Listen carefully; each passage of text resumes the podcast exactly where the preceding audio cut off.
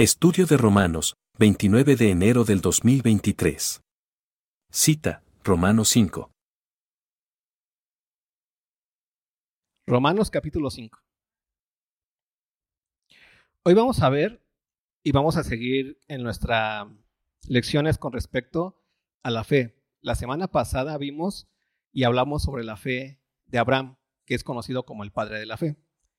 ¿Qué es lo que necesitamos hoy entender muy bien?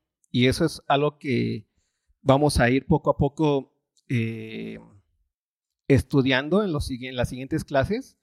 Es que lo que Pablo nos quiere enseñar ahora a nosotros es a darnos cuenta cómo la fe, y lo hemos estado entendiendo, cómo la fe nos ayuda a vivir en este mundo. Esa es la básica de la fe. ¿La fe para qué sirve? Para que tú puedas vivir glorificando a Dios en este mundo. Y glorificar a Dios es vivir sabiamente en este mundo, es hacerle caso a Dios, es vivir obedientemente en este mundo. Y eso se traduce en vivir haciendo la voluntad de Dios en este mundo.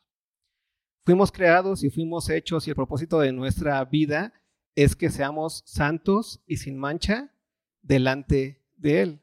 Es el propósito de Dios para nuestra vida. ¿Sí se acuerdan que lo vimos? Eso es importantísimo entenderlo muy bien. El propósito de Dios para nuestra vida es ser santos y sin mancha delante de Él. ¿Ya se cumplió ese propósito? La respuesta es sí. ¿Cómo se cumplió ese propósito? ¿Te acuerdas? ¿Cómo se cumplió el, propósito de Dios para nuestras vidas? ¿Cómo se cumplió? En Cristo. ¿Pero qué ocurrió? ¿Qué hizo Cristo?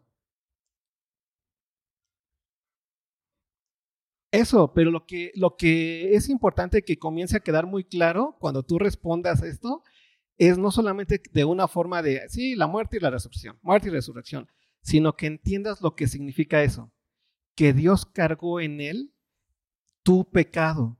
¿Y qué pasó después? Que Cristo pagó completamente tu pecado. Y que si Cristo pagó completamente tu pecado en la cruz del Calvario al resucitar, eso significa que tú completamente has sido qué? Santificado y que tu vida hoy es una vida absolutamente ya frente a Él, santa y sin mancha en Cristo Jesús. ¿Sí? Eso es muy importante. Pero aún estamos en este mundo. Ese es el otro tema. Pero ya no estamos de la misma manera. Y es lo que hoy vamos a ver en el capítulo 5. La fe, ¿para qué ayudó a Abraham? Lo ayudó para que Dios a través de Abraham cumpliera la promesa de, que le había hecho a la humanidad, que a través de su linaje iban a ser el Cristo, ¿sí? Y entonces Abraham estuvo caminando y estuvo haciendo y estuvo viviendo, pero lo estuvo haciendo de una forma tal y hermosa, ¿no? Por medio de la fe. Y eso es muy importante. ¿Qué vamos a ver hoy? Cómo la fe ayudó a Abraham cómo la fe nos ayuda ahora, pero estamos en diferentes posiciones. La primera posición es que Abraham se encontraba en Adán y que nosotros nos encontramos en Cristo. ¿Sí? Hay una diferencia completa, pero la fe es la misma. La fe es la misma estructura. La misma fe que utilizó Abraham, entendiendo que la fe es escuchar a Dios, entender lo que Dios dice y depender de lo que Dios dice, eso mismo lo hizo Abraham, pero en Adán. y ahorita vamos a explicar ese punto. Y tú y yo ahora vivimos con la misma fe, que es escuchar a Dios, entender a Dios y depender de Dios, pero ahora lo vivimos en Cristo. ¿Sí? Eso es muy importante. ¿Por qué? Porque la vida cristiana se trata de seguir todo el tiempo en fe hasta que, hasta que Cristo venga. Quiero dejarte claro dos cosas. La primera es, existe hoy en día una teología que se ha malinterpretado y muchas iglesias sanas este, lo entienden bien, pero muchas no ven la, la parte trasera de esa misma teología y es la teología de la prosperidad. ¿Sabes algo acerca de la teología de la prosperidad? A ver, cuéntame.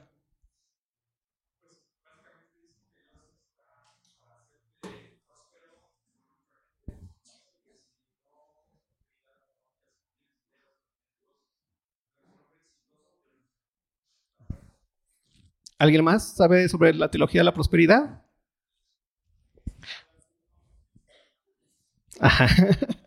¿Qué más sabes de la teología de la prosperidad? Otra vez fuerte.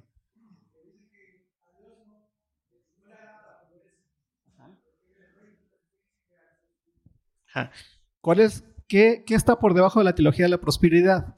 Es un Dios quiere mejorar tu vida aquí, ¿no? Pero el énfasis se encuentra en lo material. Dios quiere, si tú eres hijo del Dios, eres hijo del Padre, eres príncipe. Dios es rey. Entonces, ¿cómo tú, siendo hijo del rey, pues Dios te puso para hacer cabeza y no cola, ¿no? Para este, tomar las promesas y para ir de gloria en gloria, de victoria en victoria, de conquista en conquista hasta el éxito. Pero ¿cuál es su éxito? Lo material. ¿Sí? Eso queda muy claro en la teología de la prosperidad, ¿no? Pero la cara posterior a esa teología que muchas iglesias siguen y que no se ha entendido porque no entienden lo que es la fe, es la teología, y eso lo llamo la teología de la prosperidad espiritual. Dios quiere que mejores tu relación con Él. Dios quiere que tengas una bonita familia, unos hijos perfectos, que seas un gran hombre, que seas un gran, una gran mujer, que tengas una vida de éxito, no material, pero sí que moral o... Pero eso es que, ¿qué te está enseñando? Que no lo tienes y que tienes que hacer cosas en fe para lograrlo. Y que algún día vas a llegar hasta dónde? Hasta allá. ¿No? Y todo el tiempo estamos nosotros así como que, ay, me falta todavía. Ay, estoy en, eh, eh, aún no alcanzo a, esos niveles de espiritualidad que trae Salatiel. O esos niveles de espiritualidad que trae Nico todos los domingos. Yo quisiera tener esos niveles de espiritualidad. Yo quisiera tener los niveles de espiritualidad de Javi, que lo ves aquí sirviendo, o los niveles de espiritualidad de, Al, de, de Cheo, ¿no? Que se va a la sierra. O los niveles de espiritualidad de todos esos grandes ministros y servidores de Dios que han entregado toda su vida para allá. Y entonces tú te haces un, te comparas con ellos y ¿qué sientes? Como que no, aún no le entregas tu vida completa a Cristo. A duras penas si me levanto para ir a ese estudio de Romanos y eso es porque pues, tengo que estar ahí temprano. Si no, ni llego. ¿No? O sea, me lo tengo que chutar, ni modo, es parte de esto. Y muchas veces vivimos en esa parte, pero esa parte es, y ese tipo de pensamiento es muy peligroso, porque deja de lado todo lo que Cristo ya hizo y lo que eres en Cristo. La teología de la prosperidad, ¿no? En el sentido espiritual, te dice, tú estás aquí y a donde Dios te quiere llevar es acá. Pero ¿qué tienes que hacer? pues lograr subir esa montañita para estar acá, donde Dios quiere que estés. Pero ¿qué nos ha enseñado Pablo? Que cómo fue que Dios nos llevó acá. ¿A través de quién? De Cristo Jesús. Y que tú por tu nuevo nacimiento, ¿en dónde te encuentras ya? Acá. ¿Sí? Ya te encuentras aquí. Esta ya es tu lugar esto ya es lo que Dios quiere para tu vida. Pero ahora, ¿qué falta? Pues seguimos en este mundo, ¿no? Seguimos viviendo y seguimos con las luchas y con las batallas que muchas veces nos tratan de engañar haciéndonos pensar que aún no estamos aquí y que como hoy me equivoqué, pues hoy, hoy como que ya me siento acá. Y pensamos que ya no alcanzamos esa parte y tenemos que lograr y hacer pasitos otra vez y comenzar mi, mi devocional todos los días y hacer cosas para lograr y llegar a donde? A estar otra vez aquí. Porque me es muy fácil caerte. Eso es lo que enseña la teología de la prosperidad espiritual. Pero lo que enseña la palabra de Dios es que tú ya te encuentras en dónde? En los lugares celestiales en Cristo Jesús. Pero viene la siguiente pregunta. Pero ¿y entonces? Cuando me equivoco? cómo vivir y cómo luchar todos los días y cómo caminar todos los días. Y ahí es donde se encuentra la belleza de lo que Cristo ha hecho en nosotros. ¿Cómo lo vivía este Abraham? Abraham por la fe fue que justificado. Pero Abraham estaba en quién? En Adán y ahorita lo vamos a ver. Y se equivocaba una y otra vez, se equivocaba una y otra vez y lo vio, pero él siguió y su fe no se debilitó y caminó y obedeció, pero nunca estuvo en quién? En Cristo Jesús. Tú y yo ya estamos en quién? En Cristo Jesús. Y es distinto. Y vamos a ver eso. Y cómo la fe a ti te sirve para vivir todos los días en ese hermoso lugar en el que ya te encuentras. Acá.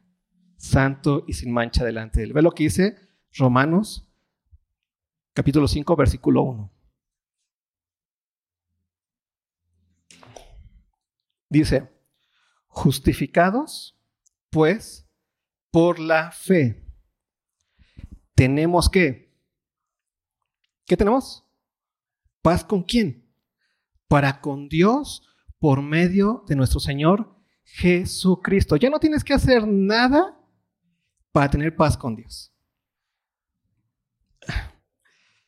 Y en verdad, créeme que de repente hay este pensamiento muy arraigado en nuestros corazones en donde todo el tiempo necesitamos demostrarle a Dios cuánto le amamos. Necesitamos que Él vea de nosotros eso bello que está en nuestro corazón y sacrificárselo como ofrenda agradable. Pero ese ya no es el punto, porque por la fe, tú que ya tienes paz. ¿Sabes lo que es la paz? Y no te hablo de la paz interior. Es que hay que tener paz interior, hermano. Cada quien tiene su paz interior. ¿Has tenido algún enemigo? ¿Has estado enojado con un hermano?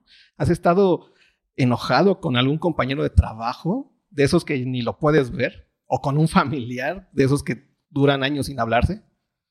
Y cada vez que se encuentren hasta los familiares que saben que están enojados, está así como incómodo, así como a ver qué van a hacer. Si son violentos, a ver a qué hora se agarran a golpes. ¿No? Si no son violentos, así como que y yo me imagino que hay una tensión así impresionante. Eso es una enemistad. Es lo contrario de la paz. Y entonces, ¿qué es la paz? ¿Qué te imaginas que es la paz?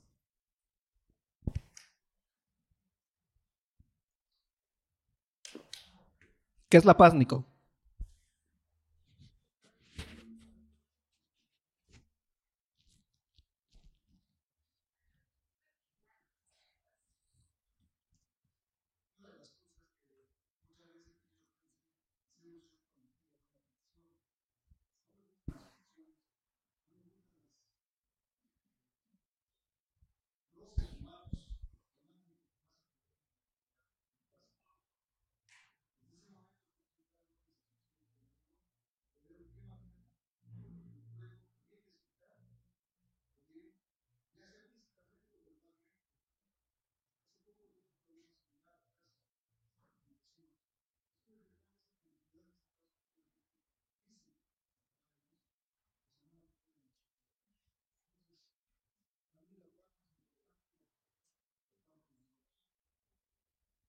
Entonces, la paz es no tener enemistad.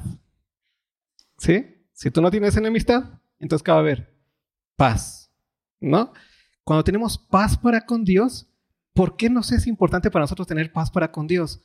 Porque nosotros éramos qué? Enemigos de Dios. O sea, el ser humano ahí en la cruz, ¿no? En el monte Calvario, ¿qué es lo que decía el ser humano a través de los judíos? Crucifícale, crucifícale. Y ahí estaba la enemistad y Dios pagando. La Biblia dice que en esto muestra su amor, eh, el, amor de Dios, y lo vamos a ver aquí abajito, de Dios para con nosotros, en que siendo aún pecadores, siendo enemigos de Dios, Cristo qué hizo? Murió por nosotros. ¿Y qué hizo y qué ocurre en esa muerte? Hay una reconciliación. ¿Y esa reconciliación qué es lo que trae a nuestra vida? Paz. Pero paz, ¿qué significa entonces con respecto a Dios y nosotros? Significa que tú tienes una relación con Dios de amor. Ya estás en paz. Es el clásico, ya quedamos. No me debes nada, no te debo nada, pero estamos aquí juntos. Es el paz con Dios. Y esa es una de las cosas que Dios ya nos ha dado por la fe. Tu relación con Dios no depende de lo que tú hagas. Depende de lo que Cristo hizo. ¿Te das cuenta de eso? Eso es muy importantísimo. Es básico para nuestras vidas. Porque de repente estamos todos consternados de cómo ando en mi relación con Dios. Nos hacemos ideas. Pero la realidad es que por la fe y por la justificación, tú ya tienes que paz para con Dios. Ya después te vas a pelear tú solito ahí, en tu cabecita. Y Dios a través de la palabra va a irte quitando las marañas. Pero eso no significa que a través de, la palabra Dios está construyendo una nueva paz. No, esa paz ya está desde antes. ¿Sí? Ve lo que sigue diciendo Pablo. ¿Qué tenemos en, en, en Cristo por medio de la fe? Paz para con Dios. Después, versículo 2 dice, por quien también, hablando de Jesucristo, por Jesucristo también tenemos entrada por la fe a esta gracia en la cual estamos firmes. Es una gracia que te ha dejado firme. Esa, otra vez, la firmeza en esa gracia no viene por lo que tú logres, sino que vino por qué? Por la fe en lo que Cristo hizo.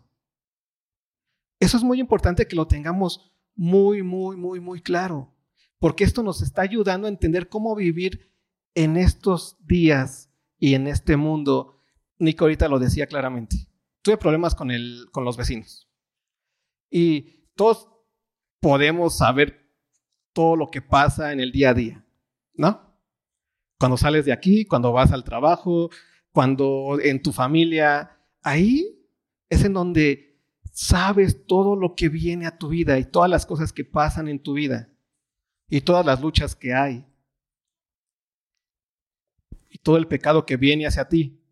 O no te han defraudado últimamente, o no te han mentido, o no te han, o por lo menos se te han metido en el tráfico.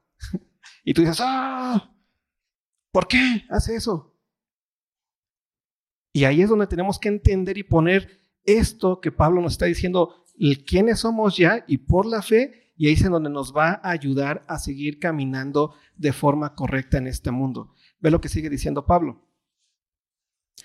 No solamente estamos firmes en la gracia y nos gloriamos en la esperanza de la gloria de Dios, y no solo esto, sino que también nos gloriamos en las tribulaciones, sabiendo que la tribulación produce paciencia y la paciencia prueba y la prueba esperanza y la esperanza no avergüenza porque el amor de Dios ha sido derramado en nuestros corazones por el Espíritu Santo que nos fue dado. Y aquí está el punto importante de para qué sirve la fe. Y más ahora la fe en, tanto que ya estamos en Cristo Jesús. Te voy a poner con este ejemplo. Antes caminábamos en este mundo descalzos. Y este mundo no es así pavimento bonito, con temperatura, no es el de tu casa, ¿no? Está gacho y hay, tal vez hay piedras, ¿no? Y hay botellas rotas y vas caminando y sientes cómo te va lastimando el mundo. Pero no puedes hacer otra cosa porque así estás. Pero ahora en Cristo ya tienes su vida, lo voy a poner con este ejemplo, ya tienes zapatos. Eso no significa que ya caminas en este mundo destruyendo las piedras, o, no sé cuántos tienen ese poder, ¿no? que van y pisan la piedra y No, simplemente son capaces de que lo que no podían hacer con la uña, de hacerle así a la piedra tal vez, sí lo pueden hacer con el zapato. Y esa misma piedra lo hacen a un lado. Porque seguimos en este mundo y esa es la fe en este mundo. Pero es ahora ya lo vivimos de forma distinta. ¿Vas a seguir teniendo tribulaciones? Sí. ¿Va a haber circunstancias difíciles en tu vida? Sí. Y, esto es a lo que les digo y lo que trato de, hacerles entender y de ver cómo la teología de la prosperidad muchas veces nos ha nublado mucho la cabeza para poder vivir de forma esperanzada en este mundo. Porque pensamos que cada vez que tengo menos circunstancias difíciles, voy mejor. Y cada vez que tengo más circunstancias difíciles, voy peor. Porque Dios quiere que tengamos paz en este mundo. Y no es así. Dios quiere, Dios sabe que tenemos paz con Él para vivir en Él en la tribulación, para que esa tribulación cause en nosotros el final, que es la esperanza. ¿Y cuál es la esperanza para nosotros? Que Cristo viene. Por eso Pablo dice algo tan fuerte como, gloríate en las tribulaciones. Antes las circunstancias venían a tu vida. Circunstancias complicadas, difíciles. Sin Cristo, para ti ya era la acabose del mundo. Ya, se acabó todo. Me enojé con mi esposa, me enojé con mi esposo, ya, nos divorciamos, ya no hay, ya no hay nada. Pasó esto y aquello, ya. Se murió mi mamá, se murió mi, papá, ah, ya, es lo peor del mundo. No tengo trabajo, no, ya. O sea, las circunstancias difíciles para nuestras vidas no tenían, no podíamos soportarlas. Pero ahora en Cristo, esas mismas circunstancias que vienen, porque te lo aseguro que ahora que estás en Cristo, si tiembla, tú aún estando en Cristo te vas a mover. Si hay un terremoto, si hay una guerra, a ti también te, tú también vas a escuchar los cañones. Porque aún estamos en este mundo, pero ya no estamos en este mundo como antes. Estamos en este mundo en Cristo y nos podemos gloriar, porque ve lo que pasa cuando nos gloriamos en las tribulaciones, porque la tribulación, dice, produce paciencia. Y la paciencia es eso, es esperar algo aún cuando estás bajo prueba, bajo una circunstancia difícil, bajo fuego, si lo quieres ver. Estás pacientemente ahí sabiendo que va a venir aquello, que tienes una esperanza. Por eso la paciencia produce prueba y la prueba esperanza. Por eso es importante que nosotros entendamos bien, y se los, hemos, se los he repetido muchas veces, las tres preguntas básicas de Pablo, que son quién soy, qué hago aquí y qué espero en este mundo. ¿Por qué es importante la esperanza? Que es lo que más se nos ha olvidado como cristianos muchas veces. Porque hemos puesto nuestra esperanza en este mundo y le tenemos miedo a las circunstancias difíciles, le tenemos miedo a las tribulaciones y, y no queremos que nos pase nada malo. Obviamente nadie quiere que le pase nada malo, pero ponemos a Dios como una especie de escudo contra las tribulaciones. Cuando no es un escudo contra las tribulaciones, sino que es nuestro poder en las tribulaciones. Porque vas a pasar tribulaciones. Pero es importante que nos gloriemos en esas tribulaciones. Vas a pasar cosas difíciles en esta vida. Pero esas cosas difíciles, ya para nosotros que hemos nacido de nuevo, producen esperanza, porque esa esperanza nos hace entender que Cristo viene. Nos hace entender que Él es nuestro Padre que nos va a dar consuelo.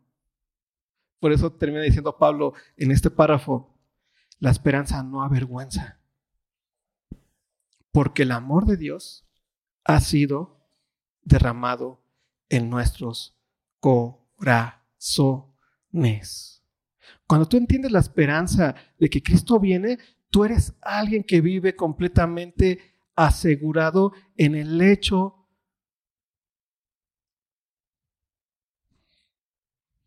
sin duda de que Dios te ama. ¿Entiendes que Dios te ama hoy? Y no solamente en el sentido de, de, de, que te amó en la cruz y que te dio una nueva vida, sino que hoy te ama. Que hoy por su amor Él te sostiene. Pero ¿cómo que me está sosteniendo si tengo depresión? Si me acaban de sacar de mi trabajo. Si me acaban de robar. ¿Cómo es que Dios me ama? Y otra vez viene a la cabeza, es importante gloriarnos en las tribulaciones, porque por la fe nos hace entender que Dios nos ama aún cuando no nos ha sacado de este mundo, aún cuando nos tiene en este tiempo de espera hasta que Cristo venga.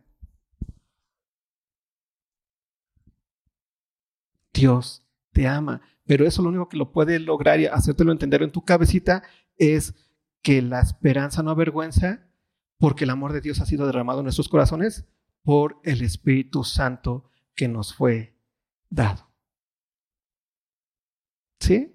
O sea, por eso la fe para nosotros se vuelve ese lugar en donde no solamente que ya nos ha dado nuestra, nuestra identidad, sino que nos permite aún vivir en esta época, en este tiempo, en lo que Él viene. Y por eso la fe es importante para nosotros. Por eso la Biblia dice que el justo por la fe vivirá. Es muy importante la fe para nosotros. Porque si no, vamos a dar tumbos en este mundo. Vamos a ser, como lo dice Pablo, ¿no? Como, ese, eh, como esa hoja que va de aquí para allá donde a donde el viento la lleve. Así que es importante que entendamos y a partir de este capítulo vamos a ir comenzando a entender cómo es vivir en este mundo ya ahorita con nuestra identidad en Cristo Jesús. ¿Cómo es que vamos a batallar en este mundo? Porque se nos olvida que estamos en una lucha cotidiana. Todos los días. Y todos los días necesitamos esta fe. Y todos los días esta fe nos permite, primer punto, tener conciencia de que ya tenemos paz para con Dios, que nuestra lucha no es con Dios. Dios, porque nos las pasamos luchando con Dios. ¿Cómo le hago para que tú me aceptes, Dios? Tu lucha no es con Dios, tú ya tienes paz para con Dios por medio de nuestro Señor Jesucristo. Tu, tu lucha no es por caerte del lugar donde estás, porque ya estás firme por la gracia que Dios te ha dado. Tu lucha y la batalla es gloriarte en las tribulaciones.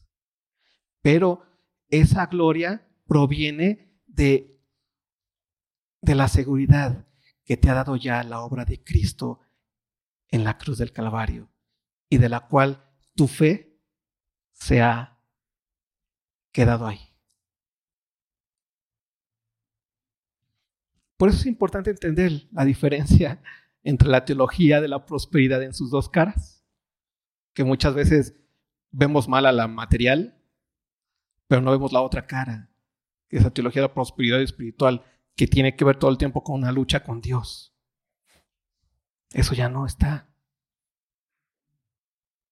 La lucha es contra qué? Contra el tiempo presente. Pero la batalla ya está dada. La victoria ya está puesta.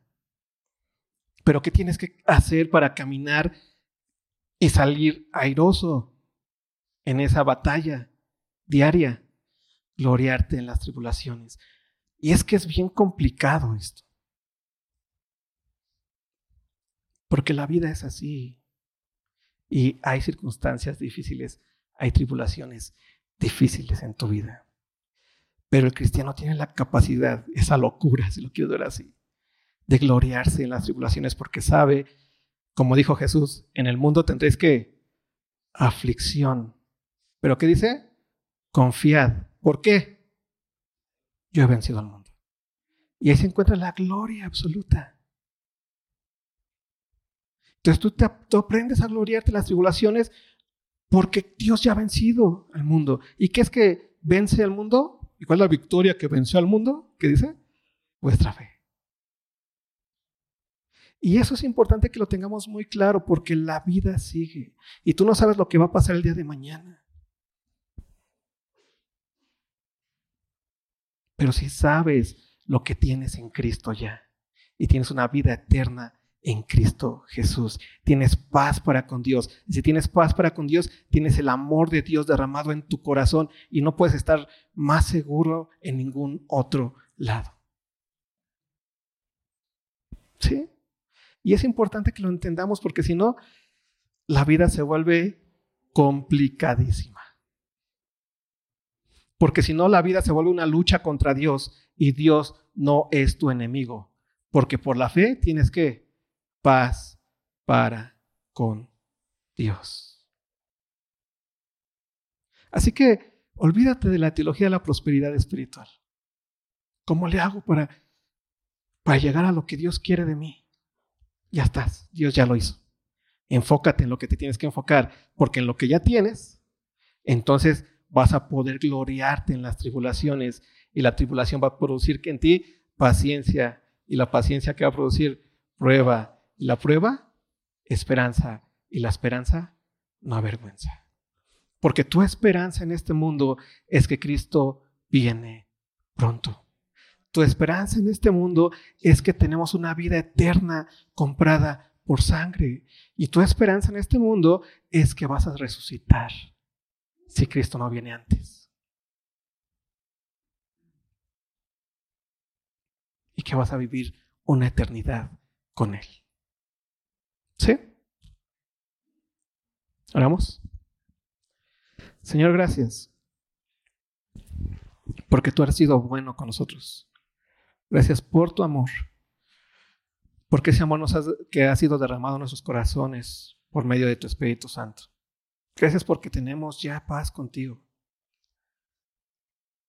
Porque ya estamos, Señor, a tu lado. Porque ya no estamos tratando de mejorar nuestra vida espiritual en ti. Ya estamos, Señor, porque hoy entendemos que ya somos y hemos sido capacitados para vivir en este mundo bajo las circunstancias que vengan. Porque tenemos una esperanza que no avergüenza. Porque tú eres nuestra esperanza. Gracias, Dios. En precioso nombre, Hijo amado. Amén.